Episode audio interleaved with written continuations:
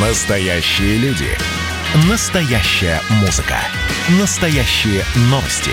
Радио «Комсомольская правда». Радио про настоящее. 97,2 FM. эм. Союзное государство. Картина недели. Здравствуйте, я Екатерина Шевцова, и это «Картина недели». В ней я рассказываю о том, что произошло важного в союзном государстве. Безопасность в Беларуси, о чем говорил глава внешней разведки России и президент Беларуси Александр Лукашенко. Когда откроют железнодорожное сообщение между Россией и Беларусью? Отмена роуминга 1 ноября Россия и Беларусь переходят на тестовый режим по новой системе тарификации. О главных событиях в союзном государстве прямо сейчас.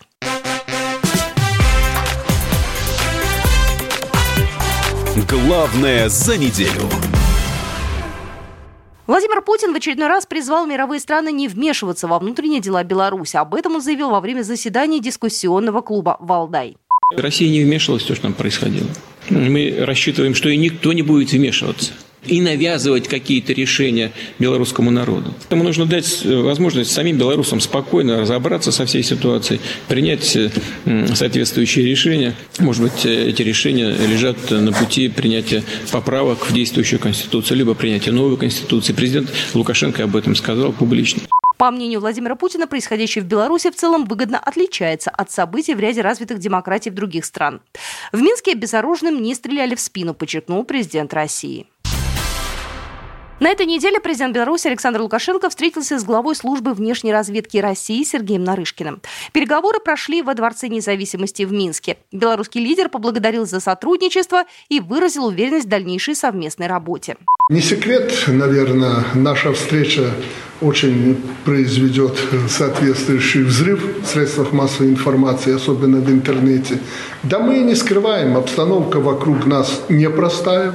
Я имею в виду союзного государства России и Беларуси. Спасибо вам за ту информацию, которую вы регулярно доводите до наших спецслужб. У всех интерес к нам, к России и к Беларуси. Мы должны реагировать, поэтому, думаю, мы о многом договоримся, о нашей совместной работе, о нашей совместной деятельности во благо наших народов, конечно же. Комментируя визит Сергея Нарышкина в Беларусь, пресс-секретарь президента России Дмитрий Песков отметил, что взаимодействие спецслужб России и Беларуси не связано с событиями в республике после выборов и продолжается постоянно по линии союзного государства. Россия и Беларусь начинают отмену роуминга. На заседании группы высокого уровня Совета министров союзного государства на этой неделе обсудили совместные проекты, которые запустят в ближайшее время. Авиакомпании возобновили рейсы между Беларусью и Россией, но железнодорожное сообщение пока не восстановлено. Еще недавно перевозчики хотели загрузить пассажирские поезда, курсирующие между Россией и Беларусью, на 50%, чтобы пассажиры не нарушали социальную дистанцию. Но в сложившейся ситуации роста числа зараженных коронавирусом в обеих странах это может быть слишком рискованно. Госсекретарь Союзного государства Григорий Рапота заявил, что окончательное решение по этому вопросу примут вице-премьеры. Если у нас будет резкое, оно сейчас есть, возрастание числа зараженных, то боюсь, что мы не только не запустим поезд, а может быть еще и сократим другие пассажиропотоки. Поэтому ситуация очень серьезная. Зато на другой транспортный союзный проект пандемии коронавируса не повлияет никак. Речь идет о высокоскоростной грузопассажирской железнодорожной магистрали Санкт-Петербург, Минск, Варшава, Гамбург. Сейчас Беларусь и Россия ищут партнеров в Польше и Германии, ведь это будет не просто очередная железная дорога, а экономически выгодный транспортный путь, окупаемый в короткие сроки и потенциально прибыльный. Еще большего прогресса страны достигли в вопросе отмены роуминга на территории союзного государства. С 1 ноября Россия и Беларусь переходят на тестовый режим по новой системе тарификации. С 30 центов до полутора. Вот представьте себе, это роуминг на белорусской стороне, там, на российской, соответственно, там сокращается. Вот сейчас посмотрят, как это будет работать, потом дальше будут развивать эту тему в направлении, так сказать, отмены роуминга, насколько это будет возможно, потому что там надо всем просчитать свои издержки операторам, которые связаны с этим, там, найти форму компенсации этих издержек и так далее, и так далее. Но уже прогресс есть, и тут мы должны сказать спасибо нашим министрам связи, которые вообще очень достаточно продуктивно и эффективно над этим работают. Об отмене роуминга на территории двух стран впервые заговорили в 2017 году на форуме регионов Беларуси и России. По техническим причинам воплотить эту идею в жизнь быстро было довольно сложно. В Беларуси межрегионального роуминга не было вообще, а в России вот он существовал. И вот недавно большая тройка российских операторов связи заявила о технической готовности к отмене роуминга с Беларусью. И вот теперь граждане обеих стран смогут воспользоваться мобильной связью на территории союзного государства без переплаты. Также на этой неделе стало известно, что к концу года Россия и Беларусь договорятся о расширении возможностей госзакупок. Госсекретарь союзного государства Григорий Рапота отметил, что российская сторона охотно идет навстречу, так что нужно просто правильно оформить все необходимые бумаги. Также в союзном государстве ведется работа по ряду новых концепций проектов. Два из них в области медицины и биологии, преодоление и стволовые клетки 2. Один проект в области геологоразведки и природопользования, и еще один в сфере радиационной безопасности, космических технологий и химии. Называется он «Компонент F» и предполагает получение новых материалов с заданными свойствами. Но даже при таком количестве новых концепций в конце года ожидается профицит бюджета союзного государства. Средства не использованы полностью из-за того, что очные совместные союзные мероприятия были отменены в связи с пандемией коронавируса. Следующее заседание группы высокого уровня союзного совмина планируют провести в середине декабря. Главный тренд медиасреды последнего времени – повсеместный переход в онлайн-режим из-за пандемии ковида. Однако личное общение трудно заменить, а для развития медиасферы оно крайне необходимо. Так считает государственный секретарь Союзного государства Григорий Работа. Он подчеркнул, что благосфера и электронные варианты средств массовой информации во время пандемии коронавируса особенно востребованы и заслуживают внимания.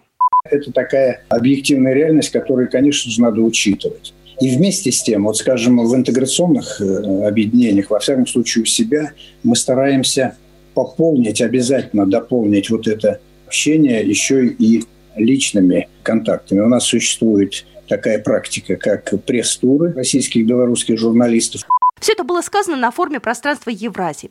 Там в течение нескольких дней эксперты и молодые лидеры ЕАЭС обсуждали последние события на евразийском пространстве. По сути, это дискуссионная площадка, которая объединила молодых ученых, общественных лидеров и журналистов из стран Евразийского экономического союза – Армении, Беларуси, Казахстана, Кыргызстана и России. На этой онлайн-встрече обсуждалась в том числе эффективность работы союзных СМИ. Они до сих пор работают по старинке, считает председатель Союза журналистов России Владимир Соловьев. Говорили о том, что им нужно активизировать свою работу, э, участвовать, присутствовать в том числе и в интернете, и в телеграм-каналах, и, в общем-то, как-то как себя показать, потому что там достаточно серьезные силы задействованы. Там же обсуждалась поддержка Союза журналистов России и работа представителей СМИ в условиях политического кризиса в Беларуси. В Союзе следят за ситуацией в целом и в каждом отдельном проблемном случае, и при необходимости оказывают поддержку коллегам. Международный форум «Пространство Евразии» прошел при поддержке Фонда президентских грантов и Союза журналистов России.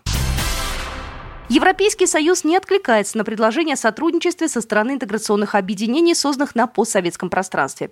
Об этом на Евразийском экономическом форуме говорил государственный секретарь Союзного государства Григорий Рапота.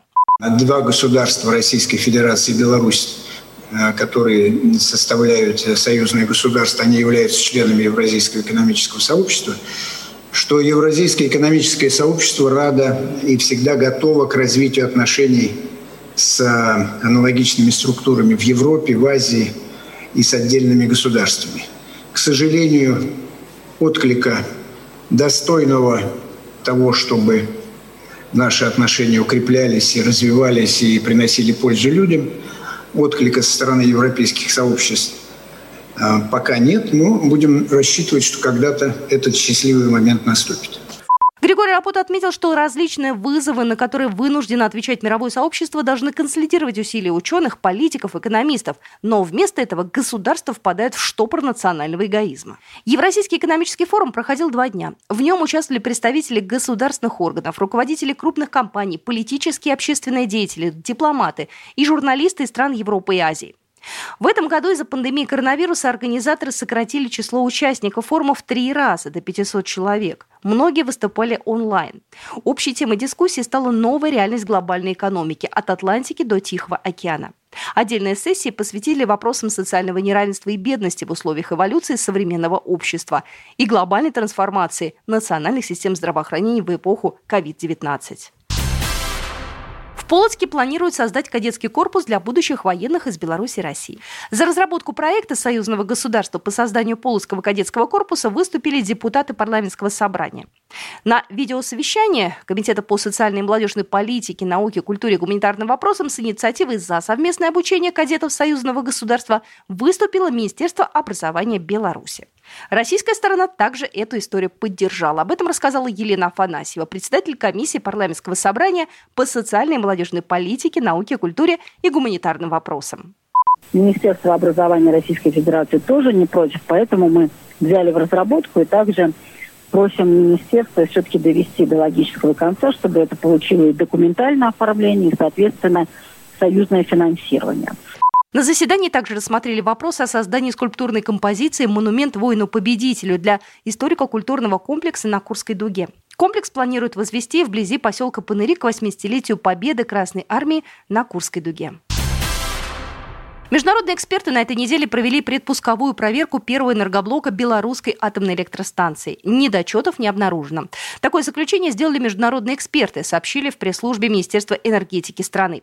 Специалисты изучили действия смен персонала при помощи специального тренажера, который имитирует пульт управления энергоблоком. На нем симулировали как нормальную работу станции, так и аварии разной степени сложности. Специалисты особенно отметили высокую степень сотрудничества со стороны руководства и персонала БелАЭС. Станция в Гродненской области построена по российскому проекту с участием специалистов Росатома. По плану энергетический запуск БелАЭС состоится 7 ноября. Вот такие события происходили в жизни союзного государства на этой неделе. Программа произведена по заказу телерадиовещательной организации союзного государства. Картина недели.